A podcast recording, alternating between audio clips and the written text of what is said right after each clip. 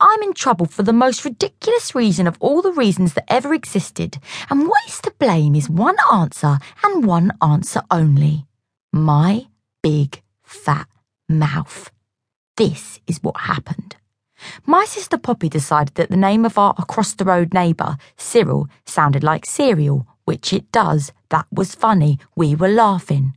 What was not funny, apparently, was us calling Cyril cereal over and over again to his very own face and annoying and winding him up so much that he fell backwards into his house and broke an arm.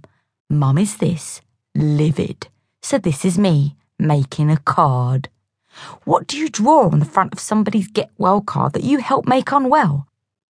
I can only think of drawing Cyril himself with a big plaster cast on, which maybe is naughty, but I am not a magician and can in no way tell my brain what to be thinking.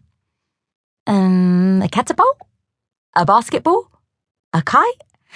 I like a catapult best, but I can't exactly remember how they look, so I asked Mum, Mum, what do catapults look like? Why, she says, you're not making one, are you? And then it'll be us in hospital with you with a sore eye. I quite enjoy the fact that Mum thinks that I'm capable of creating a catapult. No, I'm drawing one, I sing. For what? Cyril's card? Dad cackles, and then Mum gives him the looming stare of death, and he pretends to read the Chinese takeaway menu. We're having noodles, you see. Darcy, drawing a catapult on the front of somebody's get well card who's broken their arm because of something you did is not appropriate. Her words feel like they get screechier and screechier, but I don't have a screecher meter on me at the time, so I can't be sure exactly. Why not, I say? Because you are the reason why he broke his arm. Molly, Dad tuts. Don't say that. Thank goodness for Dad.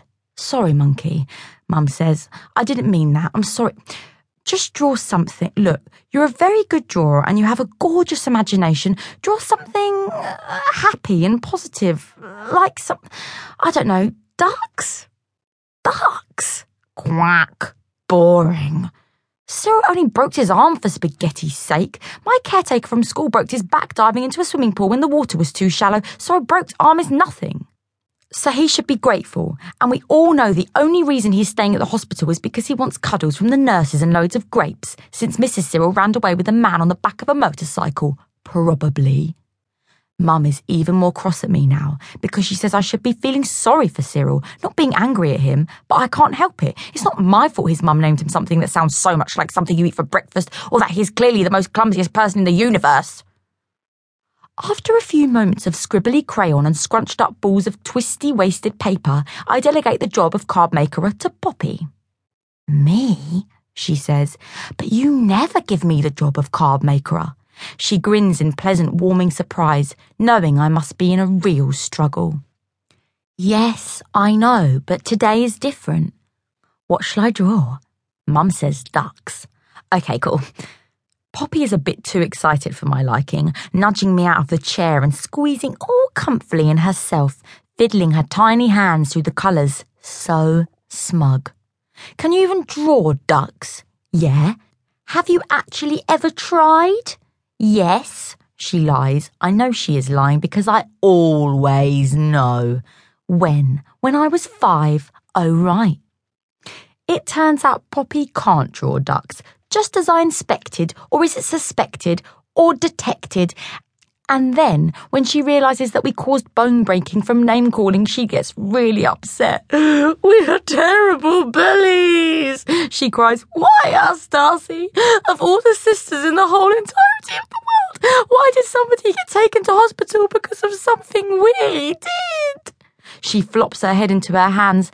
I spot she has my glitter love heart nail varnish on, but I don't think this is a time for war. I quickly remind myself of all the famous scenes I've watched and read and heard about, scenes where girls look after each other, Little Women, A Little Princess, the ones where they have to live in attics and wear those long gross nighties for bed. I do a bit of acting. there, there, hush now, precious one. The words roll off my tongue effortlessly, like I was created for this role. We are never alone in this harsh, harsh was a good word, harsh, harsh, cold world, so long as we have each other. And then I stroke her hair and go in for a good old embrace.